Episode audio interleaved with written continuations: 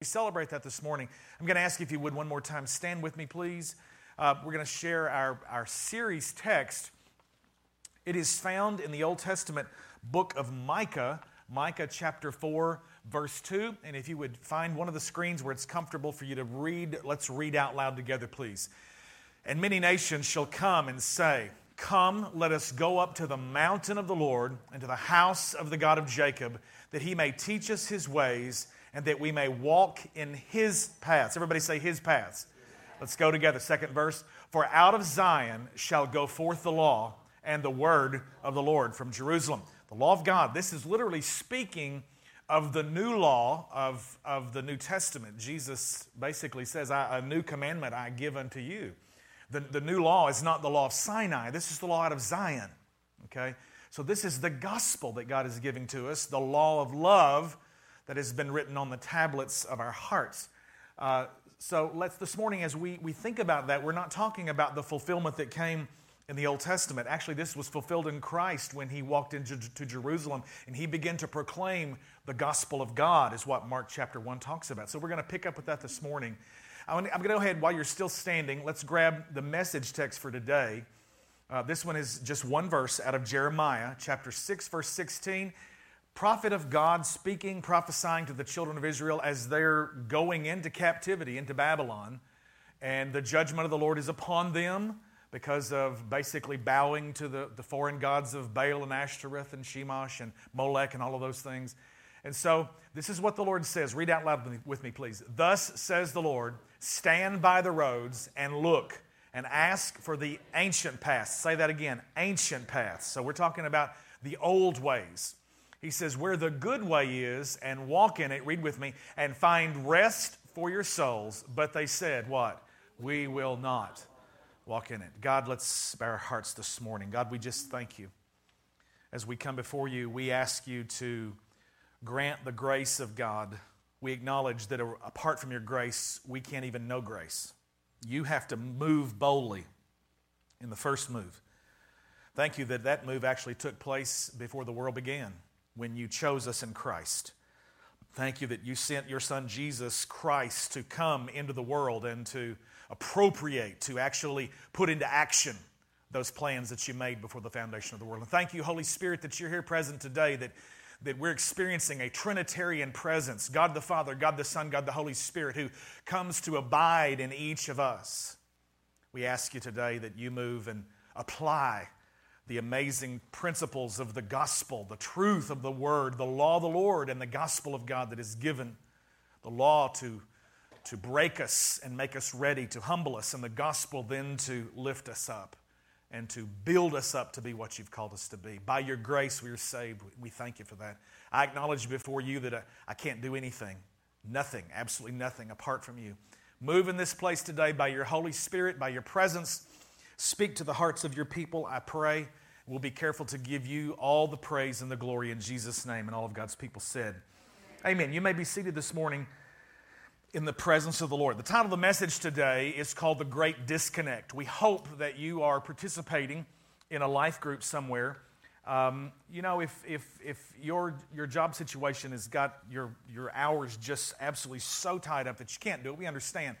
At the same time, um, we really, really encourage you with all of our hearts. We, we implore you, we beseech you, as Paul says, to use some old King James language. I beseech you, therefore, my brethren, by the mercies of God, that you present your bodies a living sacrifice. Um, there's a lot that takes place on a Sunday morning service and celebration, but there's just a whole lot that you don't get in a setting like this where we're in corporate worship and you're basically looking at the back of somebody else's head and maybe occasionally giving a nod or commenting to somebody uh, in the row with you. But real fellowship, real growth, spiritual growth takes place in smaller settings. Celebration is great in big settings, but discipleship, which is not an option in the kingdom of God.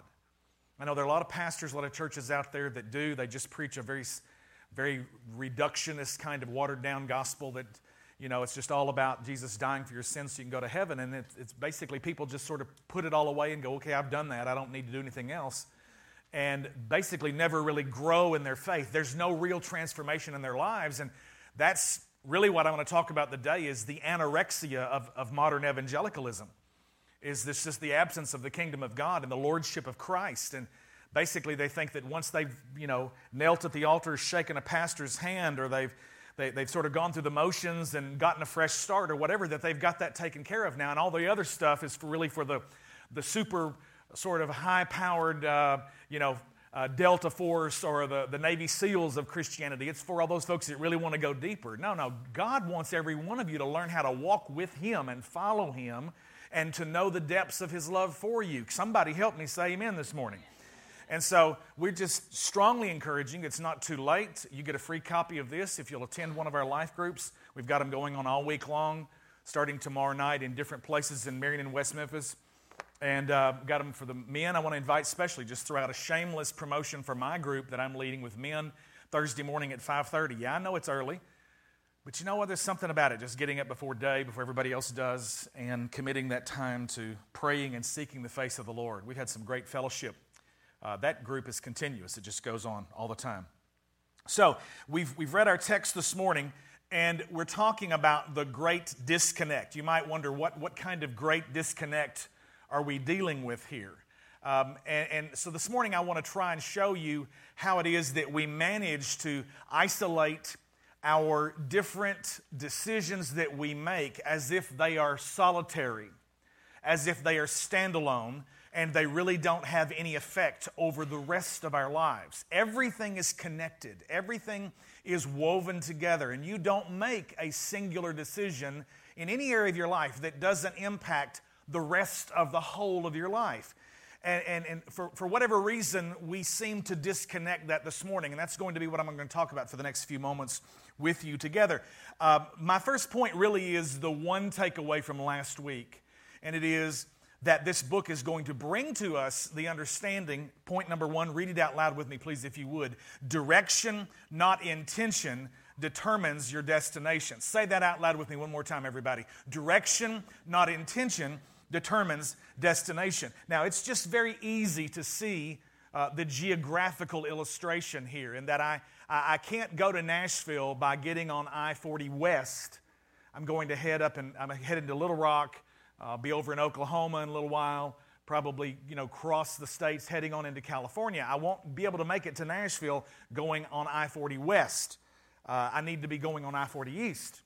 Uh, certainly, it's not going to work if I do a diagonal trip away from uh, where I'm supposed to be headed. Direction is critical. Direction is the composite of all the, the steps or the choices, the decisions that you're making in your life. And Many times we just sort of go through life intending to have a great marriage. We're intending to have solid financial futures. We're intending to have a great spiritual walk with God. And you can begin to multiply all the examples that I believe the scripture speaks to. And these are gospel centered issues. The, the person who thinks this isn't about the gospel really has such a reductionist understanding of the gospel that, that that's who I'm speaking to. In this whole anorexic modern evangelicalism, that just sort of puts everything into that boat of it's Jesus died for your sins so you can go to heaven. And then everything else in life, just sort of Monday through Saturday, doesn't even come into the purview of God's Word. And the gospel speaks to every area of our lives, it has implications in all of those areas. And so this morning, as, as we look, I want you to see from Proverbs chapter 7, it tells a story. It tells a story about an older gentleman who is a father. And he's looking out the window through the lattice into the street of the city. And because this father already has some experience, and experience has brought him some judgment. Now, notice I didn't say judgmentalism. There's a difference between the two. Judgment, in the sense of being able to discern between right and wrong, is a critical issue of maturity. As a matter of fact, if you're reading this text, chapter 2 this week is going to talk about the fact that uh, scientifically it has been identified that the, the, the specific part of the brain where youths are able to begin to arrive at a solid place of making a good judgment call about something, whether they should be involved in or not, doesn't even begin to develop until their early 20s. Now, some of you are going, that's what's wrong with my teenager because their brain ain't all together there yet. It's, it's basically been uh, discovered that that whole prefrontal lobe, that, that the cortex, or I, am probably getting off my biological terms, but uh, that whole section of the brain that is able to help people process this issue of judgment. And again, we're not talking condemnation, we're talking about being able to see between uh, white and black, between light and darkness, between good and evil, between being able to say, I don't need to take that step down that path because it's going to end up giving me fruit that I don't want to have to eat. I don't need to sow that seed because remember, the Bible says in Galatians chapter 6, Be not deceived, God is not mocked. Whatsoever man sows, that shall he also reap. And if we sow to the flesh, we will reap corruption. If we sow to the Spirit, we will reap everlasting life. Somebody say amen. So something is a disconnect, and this is the reason we have so many frustrating arguments many times as parents with our teenage children. It's because they just don't have that ability to process it yet. Now, some, some folks are old souls, some kids really have it, and some kids don't get it till later, and some folks are 50 and have still not yet developed that. And, and, so this morning, we're not all about, you know, getting onto the youth. At the same time, it's all about having a heart inside as a youth that is willing to listen to the parents who've already been there and faced everything you're facing. Maybe it's not exactly the same name brand kind of temptation today, but the devil has nothing new. He has no new tricks. The same stuff he's been attempting to, uh, to tempt, deceive, and then accuse in your lives, he's been doing it for millennia. Okay, it's all the same stuff. It's chemically based, it's sexual seduction, uh, it's dishonesty, it's unethical behavior, it's, it's getting something easily and quickly uh, from improper means. It, it, it's not walking in that principle that the blessing of the Lord it makes rich, but He adds no sorrow with it. You know, there are a lot of ways you can get rich this morning. You can go buy and sell some drugs, and you can make a lot of money really quickly. But you know what? With that, sorrow is going to come, especially when you get caught. The blessing of the Lord, it makes rich, and He adds no sorrow with it. And so this, this father, this older man, is basically rehearsing through Proverbs chapter 7, going, My son, hear my words and get them in your heart and bind the law of your mother around your neck. And he's going through all of this sort of poetic kind of language, likening it to something that you're supposed to adorn even the outside of your body with. Maybe even like getting it, uh, you know, some kind of indication on whether you're going to wear it as a bracelet or you're going to mark it on your body in some kind of way. Make sure this is not just external, but get it inside your heart and live by it. And he says it for this purpose. He says, Because I want you to be careful uh, of the seductress, the adulterous woman. Now, please don't tune me out this morning and say and think automatically that the rest of this message is going to be about sexual temptation because the adulteress, the seductress in your life, may come at some point in your life, probably every man in here. Uh, but then if, then if we only think of it in those terms, it sort of segregates the women. The seductress can be a handsome man who's attempting to call you away from your marriage vows. The seductress can be an opportunity to get rich quick and do it unethically. The seductress can be a choice that you think is not going to affect your life, but it's an opportunity that will draw you down, as we read out of Robert Frost's poem, The Road Less, Less Traveled, The Road Not Taken, last week, was way leads on to way. And many times we walk through one door not realizing that it's going to open up another choice of doors that are going to be more powerfully alluring and drawing than the first one was.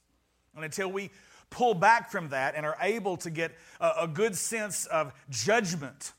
And the crazy thing about is that youth can't really develop judgment until they've had experience, and they can't develop experience, have experience, until they've made some mistakes.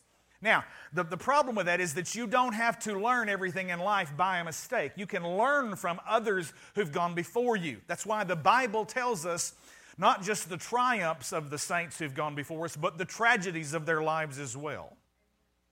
It's, it's important that we don't just recognize that David is this amazing warrior poet who is able to, uh, uh, to, to, remove the lion and the bear and, and rescue the sheep. And he's, he's wrestled down the claw of the lion and the paw of the bear. And, and he's taking down the giant, the Philistine named Goliath. But we also realize that he fought some other battles that he didn't win, but he lost. And it was a battle over self it was over self gratification, over lust, because of a beautiful woman was bathing on a rooftop that he could look down from the, the the parapet of the castle and see. And I want to go, well, why was she bathing on the roof in the first place? Um, but the point is, we can't make it her fault any more than we can turn and, and place blame somewhere else when we're the ones who stay there and keep looking at Bathsheba and we're drawn further into whatever is tempting us. Somebody say amen. So the, the father is going through this process telling them, look, man, she's going to come out here with all of her wily ways and she's going to bat her eyes at you. And you're going to be mesmerized by those pearly whites and the smile and the luscious red lips that are plumped up. And she's probably had collagen injections so they poof out a little bit more and she's got on the most alluring, the, the latest fashions, and she has on the greatest clothing. And, and again, don't hear this as only a sexual temptation. Hear this as whatever is in front of you. If it's 72 months zero financing and the, this new, got to have that new car smell. If it's a financial decision, then there's some seduction involved and you're getting drawn into it. Whatever it is that you're facing or battling right now, even as Abby was prophesying, in the word of the Lord. I, the Lord, see, I know, I'm aware of it, every pain, every hurt, circumstance. And, and she was just flowing prophetically, and that God is aware of what you're facing this morning. Now, in light of that, hear the words of a Heavenly Father that's looking through the lattice work into the world on the streets that we're on and see that we're headed into a path. We're headed in a direction that's going to pull us into the ways of death, is what the Bible says. He goes on, and for time's sake, I didn't print all of this or uh, deliberately didn't make the determination to read the whole section, but I do want to get about three verses. Uh, from, from verse 24 in Proverbs 7, he says, And now, O sons, listen to me and be attentive to the words of my mouth. Let not your heart turn aside to her ways, and do not stray into her paths. For many a victim has she laid low, and all her slain are a mighty throng.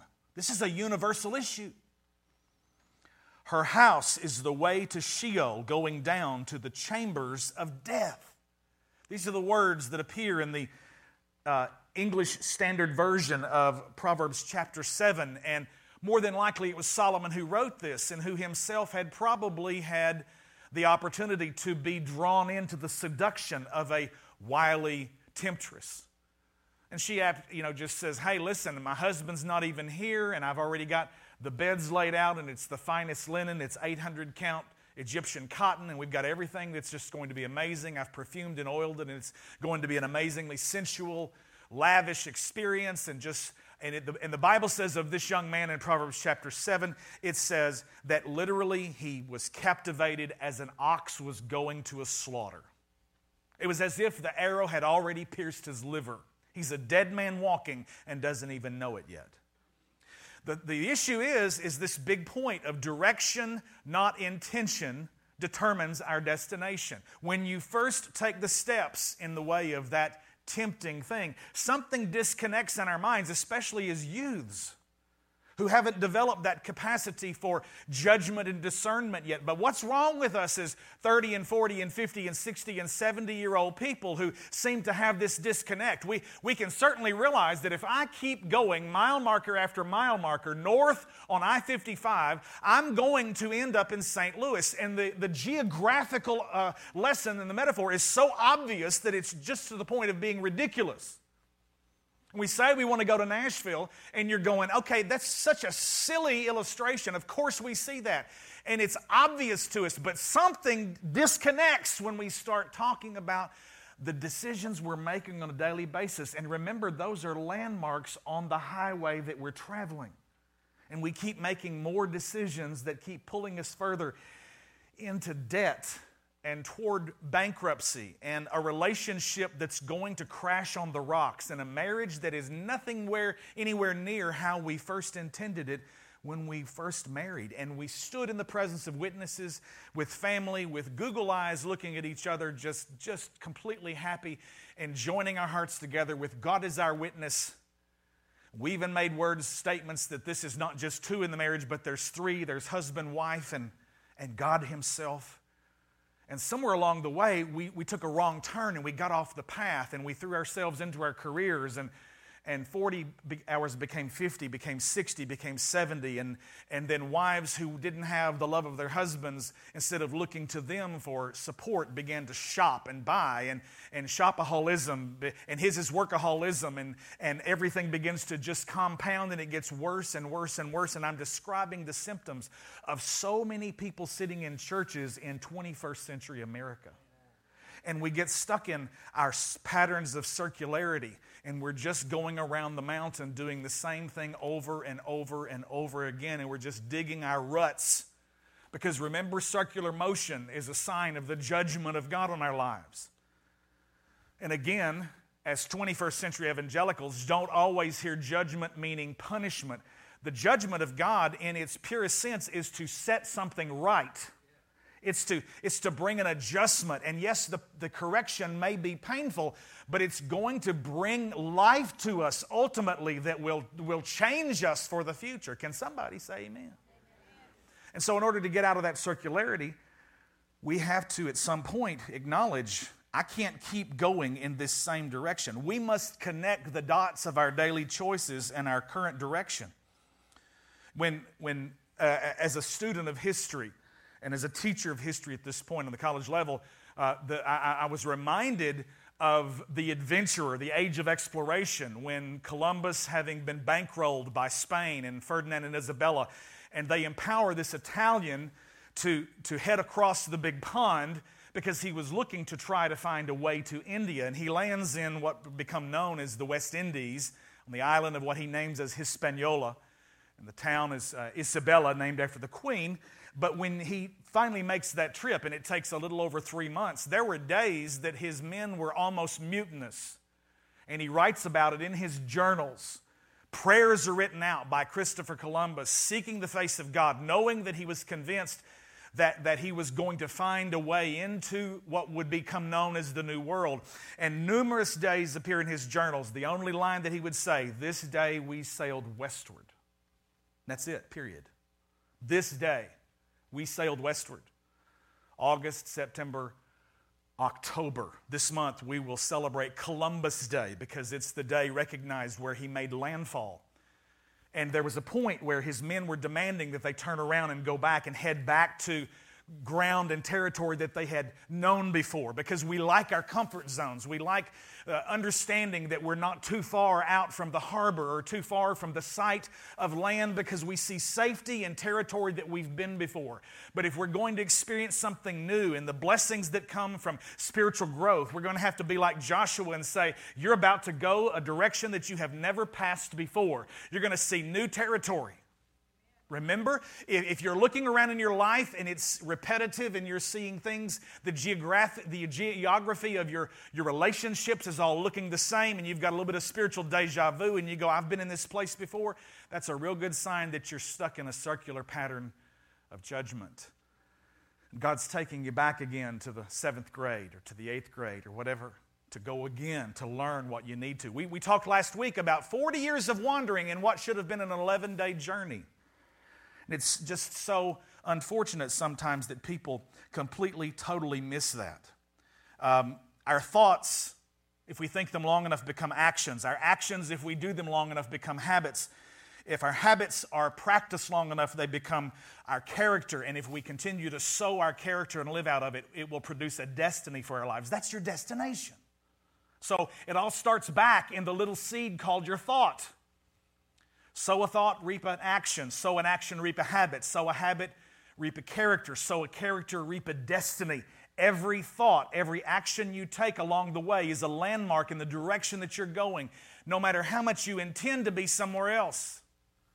You have to make sure that your actions and your intentions are together. Number two, point number two, quickly forgiveness isn't the issue, repentance is. Forgiveness isn't the issue, repentance is. This is such a critical topic this morning in this part of the message because I think this is where we have completely just about jumped off the boat in modern evangelicalism when it comes to the gospel. Listen to Mark chapter 1, verses 14 and 15. Now, after John was arrested, Jesus came into Galilee proclaiming the gospel of God and saying, The time is fulfilled and the kingdom of God is at hand. Repent and believe in the gospel.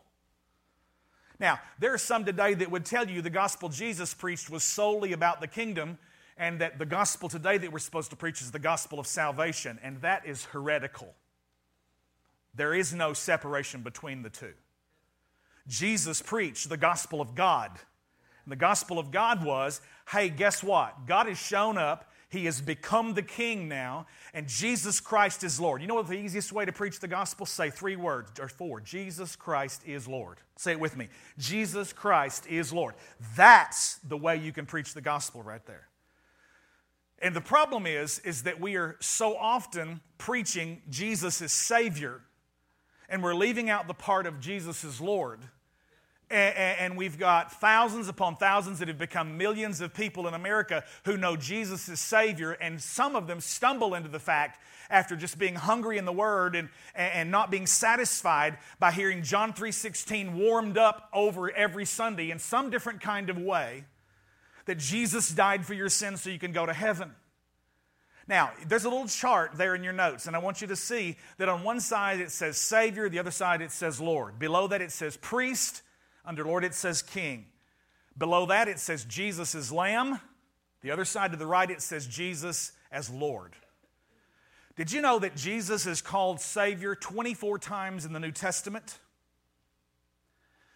Would anyone care to venture a guess as to how many times he's called Lord in the New Testament? 767 times. He's called Savior 24 times in the New Testament. He's called Lord 767 times. What is that? 440? What is that? At least 30 times as many he's called Lord as he is Savior. But do you realize in America how we have flipped? We've minored on the majors and we've majored on the minors. And in so many gospel places, all they ever get is this little tidbit of Jesus has come to be your Savior and therefore you come to the front, you shake the pastor's hand, you get baptized, you, take, you have a fresh start, whatever you do, and you basically think, okay, I have taken care of that spiritual issue, that's done, I can go on with the rest of my life. And you never understand that you cannot keep living the way you used to live before you met Jesus and be able to claim that He's the Lord of your life. And the reason people are doing that is because they've never heard the full gospel. And this is what we've been saying here at Victory for 25 years. There's a huge push to arrive at what the gospel is. And in so many circles, they're doing this little reductionist thing again. No, it's all about just the cross. And I want to tell you, the cross is not the complete gospel. He didn't just come to die for you, He got up out of the grave and He has lived for you, and He's alive this morning. In too many gospel presentations, and we go through them for years, we were taught that the gospel question is if you died tonight, would you go to heaven? And I want to tell you that's not even anywhere near the gospel question. You want to know the real fullness of the gospel question? The question is not if you died tonight, the question is if you're alive tomorrow, will you trust Jesus Christ with your whole life? That's the gospel question. That makes every difference in your, in your life in terms of how you live and the choices you make. And we get stuck in this pattern of just asking Jesus for forgiveness.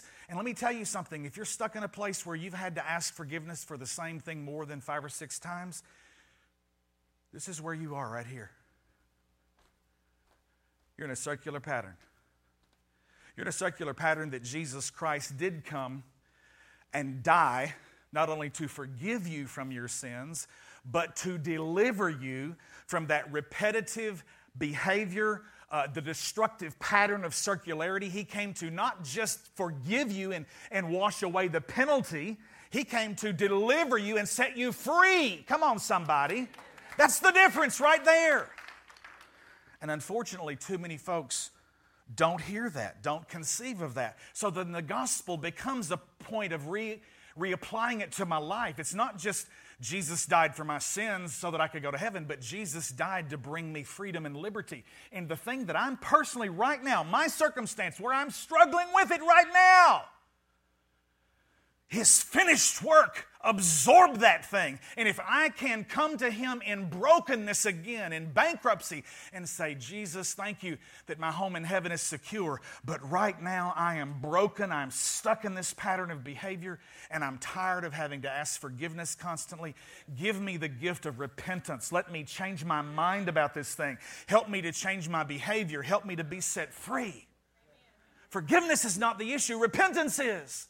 Repentance means I change my mind about it and my behavior follows. Everybody say belief dictates behavior. So, what I believe about it, and this is what most people say, they go, Well, you know, it doesn't matter. I'll just confess my sins. He's faithful and just to forgive me of my sins and cleanse me from all unrighteousness. It's all gone. And people end up using this kind of a greasy grace sort of an idea just to stay stuck in a place that Jesus died to not just forgive them for, but get them set free and delivered from. Are you guys hearing me this morning? There's a whole different approach to the gospel. And, and, and, I don't want you to hear this the wrong way. I'm not in any way saying we're any better than anybody else, but the majority of the churches in this area don't even talk about this aspect of the gospel. So there's a difference. There's a difference.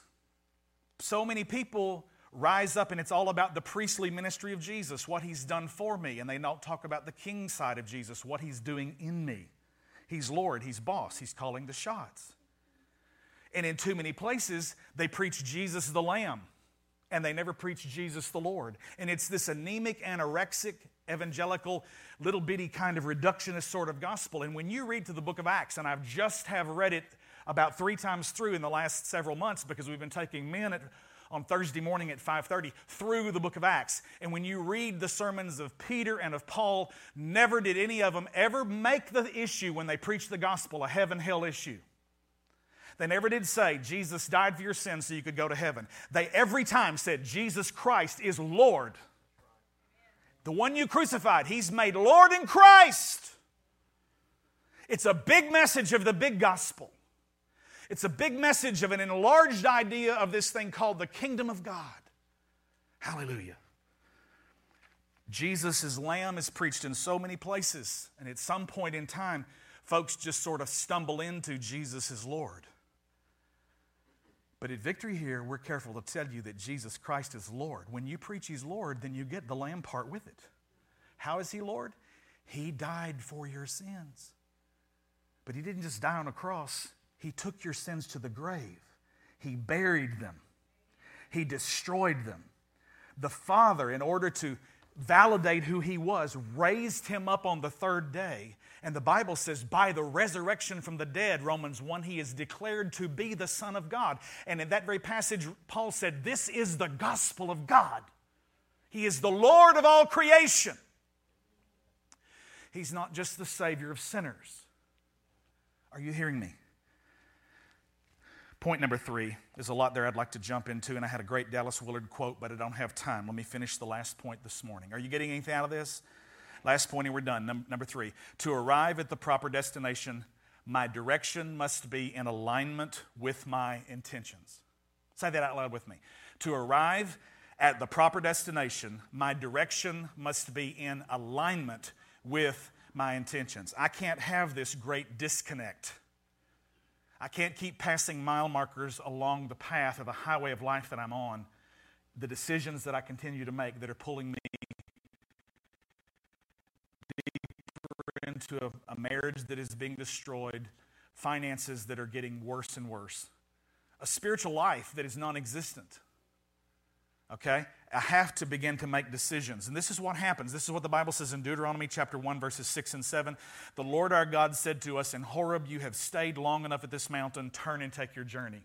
I know I preached that last Sunday, and people have been calling, and people have texted, and Facebook messaged me privately, and, and, and a group leaders have talked about how that so impacted so many people, and just the whole demonstration of circularity. A 40 year trip should have been 11 days.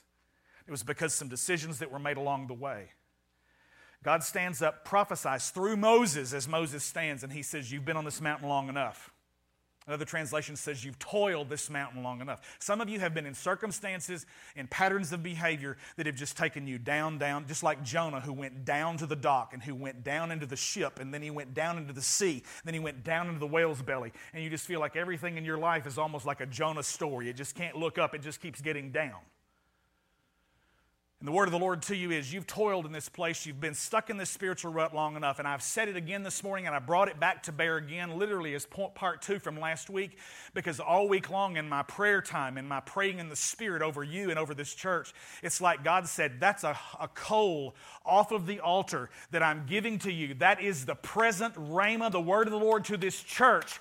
You've been on this mountain long enough your personal circumstance, where you're struggling, the circular pattern of behavior, where you are, you've been there long enough. Turn and take your journey. What is turn? Turn means to change your mind, change directions, repent. It's not coming down one more time and having somebody lay hands on you or kneeling at the altar or fasting three days or, or whatever you think you've got to do to get the forgiveness of God, which, by the way, is a gift. You don't earn it. But let me tell you something. You have to visibly, you have to move and, and uh, begin to apprehend, begin to take steps into a completely different direction. Get up off this mountain in your comfortable place and begin to walk a, a direction and a path that you've never gone before. That's the word of the Lord. That's to us, not only in our personal circumstances and our marriages and our finances, that's to us as a church as it relates to this building. You've been in this, this termite infested situation long enough. Turn and take your journey and go out there and besides we already own that promised land. And that 30 acres we own it. We already we've already possessed the land. But it's time to get out there and build and see the spirit of god and the presence of god do something in a whole new time and a new period in our lives as christians in the delta. Somebody say amen. Proverbs 19.3 a person's own folly leads to their ruin yet their heart rages against the Lord. A person's own folly leads to their ruin. I am in the mess I'm in because of the choices that I have made. It's amazing to me sometimes the people over the years, in 25 years of ministry, who've sat down in my office and they begin to describe the bleakness of their personal circumstances. And I'm sitting there, and it's all I can do to keep from saying out loud, Please tell me you didn't see this coming. You, you have to have seen this coming because of the decisions that kept being made. And this happens to all of us. It happens to every one of us because we have all have blinders. I have blind spots.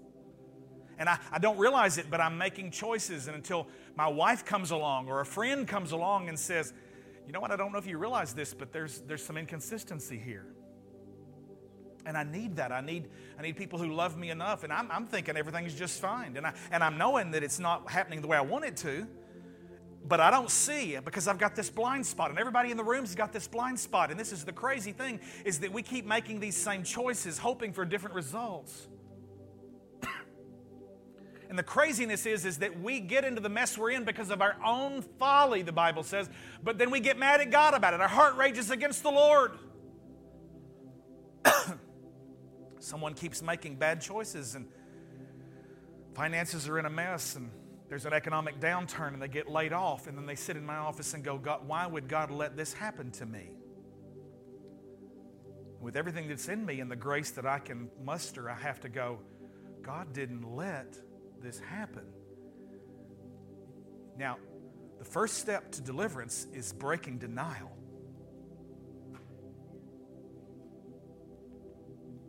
I know denial is a river in Egypt, but denial needs to be, needs to be broken in our hearts. And the first step to getting deliverance and out of the circular pattern of thinking forgiveness is always the issue, repentance is. And repentance means changing my mind about it. It means recognizing He didn't just come to save me as a priest, but He came to determine in my life that His great will would be accomplished because He is Lord, He's the boss, He's the king of my life. And we live in a society, guys, where what happens in Vegas stays in Vegas is a lie from the pit of hell. Because we can't disconnect one decision from our lives and head in a direction and go, what happens in Vegas stays in Vegas, and then come back home and think it doesn't impact our lives and everybody else around us. Are you hearing me this morning? Joyce Meyer said, Good intentions never change anything, they only become a deeper and deeper rut. Very simply this morning, and I'm finished. This is the gospel Jesus Christ is Lord right now. He's inviting you into a whole new alternate way of life. The brokenness that you've experienced, He died to totally wash away those sins and the penalty of them. But He also died and rose again to break the power and the bondage of sin in your life so that you could be set free from circular patterns of behavior that continue to bring judgment. Don't think punishment, but judgment where God is saying, I'm going to set up a set of circumstances to push you. It may be a train wreck for some of us, to push us into a place where we, out of brokenness, finally cry out to God. And in that place where we finally acknowledge, you know, we, He may have been our Savior for 25 years, but we've never really said, Be Lord of my life. Consume me from the inside out. Take my whole life, take my whole heart, order my steps. I don't just want, I'm, I'm not just going to be a vampire Christian, as Dallas Willard called modern evangelicalism. Just give me a little bit of your blood, but I don't really want anything else to do with you, Jesus. A lot of vampire Christians around. Just give me a little taste of that blood once in a while. Make sure I got some eternal life. I'm immortal. But Jesus said, Come, follow me. Walk with me in my paths. I will lead you in paths of righteousness for my name's sake. Let's don't be like Jeremiah and the people that responded to him and said, We will not walk in his paths. The path of the just is as the shining light that shines more and more into the perfect day. But the Bible says the way of the transgressor is hard. If everything is hard in life right now, it's probably a pretty good road sign to let you know that something's got to change. Jesus, we need you. We bow our hearts before you this morning and we pray. We cry out to you right now and we ask you to be Lord of our lives.